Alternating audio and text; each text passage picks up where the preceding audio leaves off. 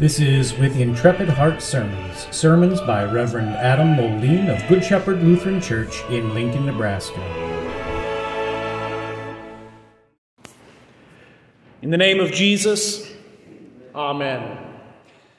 Your friends in Christ, in our world today, there seems to be a lot of confusion about the topic of today's gospel lesson freedom versus slavery.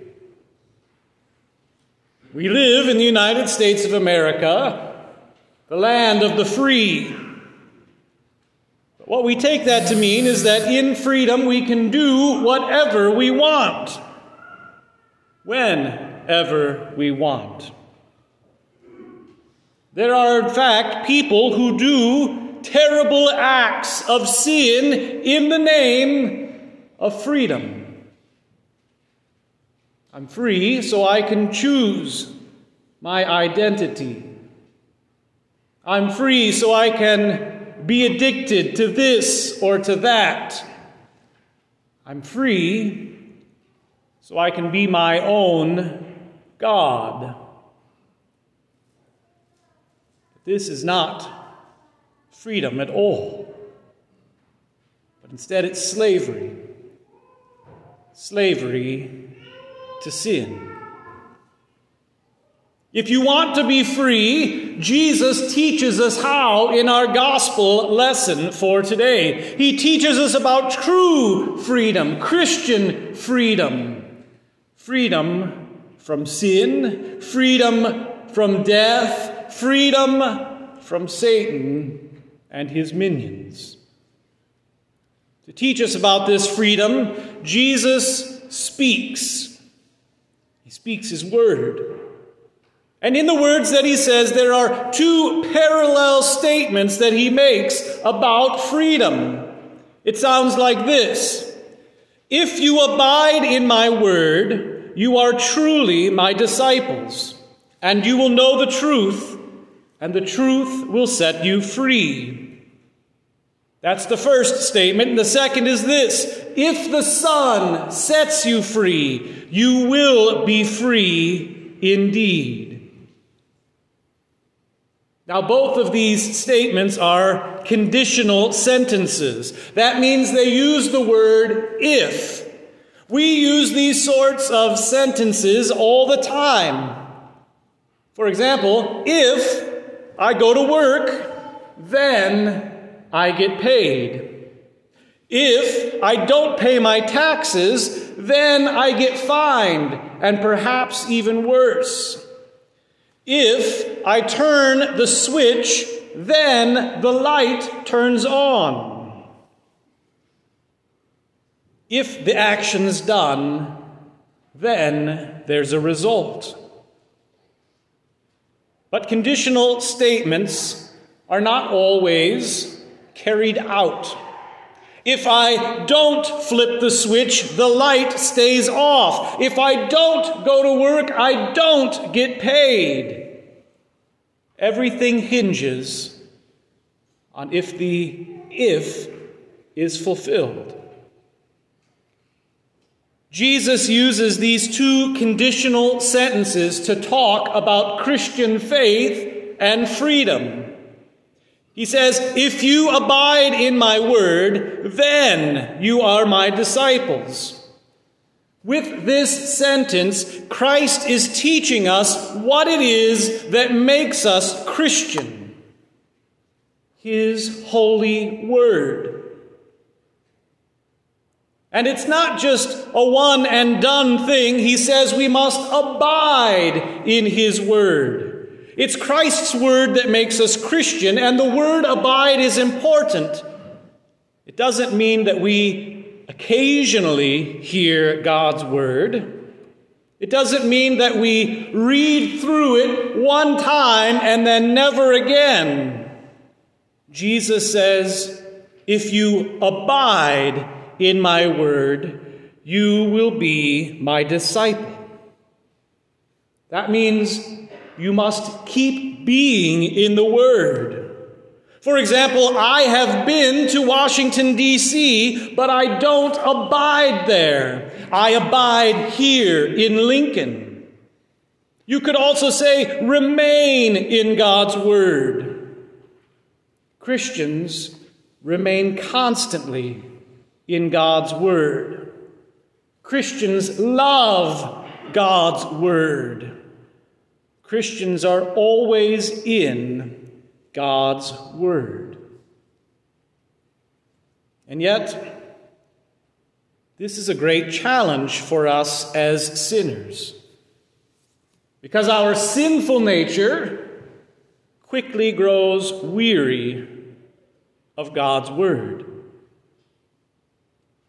Sin, Satan, and the world have shortened our attention spans training us not to focus on things that take longer than four or five minutes. The world has changed our attention span, preventing us from paying attention to things that are not flashy and exciting. Satan has changed our attention span and made it much more difficult for us to abide to remain, to constantly be in God's Word. Reading the Scriptures, hearing them preached, often taxes our limited attention spans and concentration. Why is that? Because our sinful flesh is still a slave to sin. Sin obscures God's word. Satan does not want us to abide in that word. But in Christ's word, the Holy Spirit is at work, even in the small parts of it, calling, gathering, enlightening, and sanctifying us in the one true faith.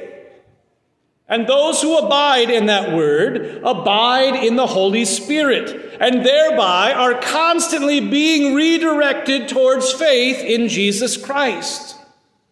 That's the reason that we have worship here every week, twice a week. That's the reason that we gather here on Reformation Day, so that we as Christians may abide in God's Word And being here in God's Word, we are truly disciples. If you abide in my word, Jesus says, and we are, then you are truly my disciples. And so here we are, gathered together as the body of Christ singing the word as it is in the liturgy and the hymns of the church, hearing it read from the lectern and preached from the pulpit. We abide in this word. And God, through His grace, uses that word to make us disciples by His grace and mercy. The word that we abide in brings us Jesus, the crucified one. And because it brings us Jesus, it brings us freedom. Freedom to be Christians. Freedom to do what is right. Freedom to be loved by God. Freedom to love the people around us freedom to keep abiding in the Word. Our freedom is found in nothing else except for in Jesus. Because it's only when we're free in Jesus that we are free indeed. As I talked about in the beginning of this sermon, our sinful nature doesn't like this idea. Our sinful nature thinks that it's the one that has true freedom. Our sinful nature thinks freedom can be found in this world by what we do. And thereby our sinful nature is constantly seeking to justify itself, to find some little caveat upon which we can attempt to stake our salvation and our identity in this world. We see this in our gospel lesson. Jesus tells the Jews who had believed in him to abide in the Word, to abide in Christ, and thus to be free. Immediately the Jews say, Hey, we're children of Abraham. Hey, we've never been enslaved to anyone. Hey, we're free now already because of who we are, who we identify as. It's an attempt to justify themselves, to find salvation outside of Christ, to claim salvation because of their heritage, their identity, their sinful nature, and thus their claim of freedom is actually rooted in slavery to sin. We do the same thing. It works like this rather than saying we're free because we're children of Abraham, we say, well, heck, I was baptized and confirmed. Thereby, I'm saved even if I never come back into church, even if I abide apart from the Word. Hey, my name is written in the church record book. So even if I don't give a hoot about Jesus or church or fellow Christians, I'm good to go. My parents were Lutheran. My grandparents were Lutheran. My great great grandparents were Lutheran. Doesn't that count for my salvation? I don't believe in Jesus, not really, but just in case he is God, I'll leave a large inheritance to the church to hedge my bets, to cover myself in case I'm wrong. When we speak this way, and we all do, we're actually clinging to the slavery to sin. We're actually loving our sin and our identity more than we love Christ. Do not be deceived. Your heritage, your inheritance will not save you You will not be free merely because your parents or grandparents were free. But if you abide in Christ's word, then the Son will set you free. And then you will be free indeed. After saying, hey, we're children of Abraham, we've never been enslaved, they go on. And Jesus addresses that phrase, we've never been enslaved to anyone. Besides this being a history denying lie, it is also untrue in principle. As Scripture teaches, all have sinned, all have fallen short of the glory of God. And as Christ Himself says in our pericope, anyone who has sinned is a slave to sin. But the Jews don't want to admit that fact. And neither do we. When a sin that we struggle with is mentioned in a sermon, how do we act? We set our face like granite, so that no one will know that we struggle with this sin, we also look around the room to see who else is here that needs to hear that. Because we're looking for someone who sins worse than we do.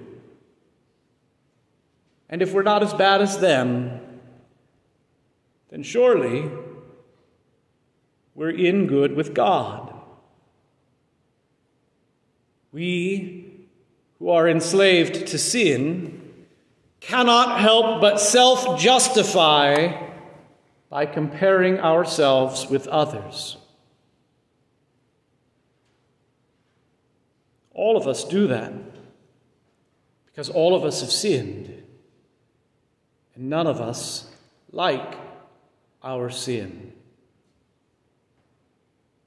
At least we don't like people knowing about it. What's more, our crazy world has begun to deny that there's sin at all. It's begun to say there's nothing wrong as long as you're true to yourself. And what does that mean except being a slave to yourself and to your sinful nature? The world has begun to say there's nothing imaginable let alone done, that could possibly violate God's gift of marriage as laid out in the sixth commandment. Divorce, no big deal. Homosexual marriage, no big deal. Changing genders, no big deal. But in all of this, supposedly done in the name of freedom, slavery to sin is seen clearly. We're slaves to addictions, to drugs, to alcohol, to pictures on our screens, to electronics that we can't let out of our hands television that fills the majority of our days. And we say we're free to use all of these things, aren't we? And surely we are. But when they become our God, it shows our slavery to sin. We could go on and talk about more topics, dear friends, for the list is truly long. So hear the word of Jesus. Abide in the word of Jesus. Repent. Repent of your sin. Repent of justifying yourself. Repent of denying your sinful nature. Repent of disobeying God's word. Repent of loving yourself and your sin more than God. Repent and be free truly free. How are you made free? Through the word of Christ. If the Son sets you free, then you will be free indeed. This happens through God's Word, abiding in God's Word, being in God's Word, studying God's Word, hearing God's Word, singing God's Word. God's Word teaches us about Christ, and in Christ we are free indeed. In God's Word, we learn that nothing we do will actually save us, only God can. In God's Word, we know the truth that we are slaves to sin, but that Christ has rescued us from that slavery by His death and resurrection. In God's Word, knowing the truth, we will finally truly be free. Free to be God's children. Free to love as He loved us by sacrificing Himself, all of Himself, completely and totally, selflessly. In God's Word, we're free to love our neighbors to serve them the same way that Christ served us. In God's Word, we are truly free. Because in God's Word, the blood of Jesus washes our sins away. In God's Word, the Holy Spirit calls us to be Christians And in God's Word, we receive eternal life. Dear Christians, this is what Reformation Day is all about being free in God's Word. Letting God's Word have its way with you. If you abide in that word, you are truly Christ's disciples. And so you are. If you abide in God's word, you'll know the truth. And so you do. and that truth will set you free. If the Son sets you free, you are free indeed. In the name of Jesus, Amen.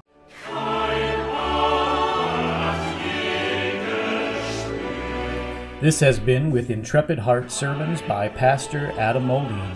The words with intrepid hearts come from the conclusion to the Book of Concord, where it is written, By God's grace, with intrepid hearts, we are willing to appear before the judgment seat of Christ with this confession, and give an account of it. We will not speak or write anything contrary to this confession, either publicly or privately. By the strength of God's grace, we intend to abide by it.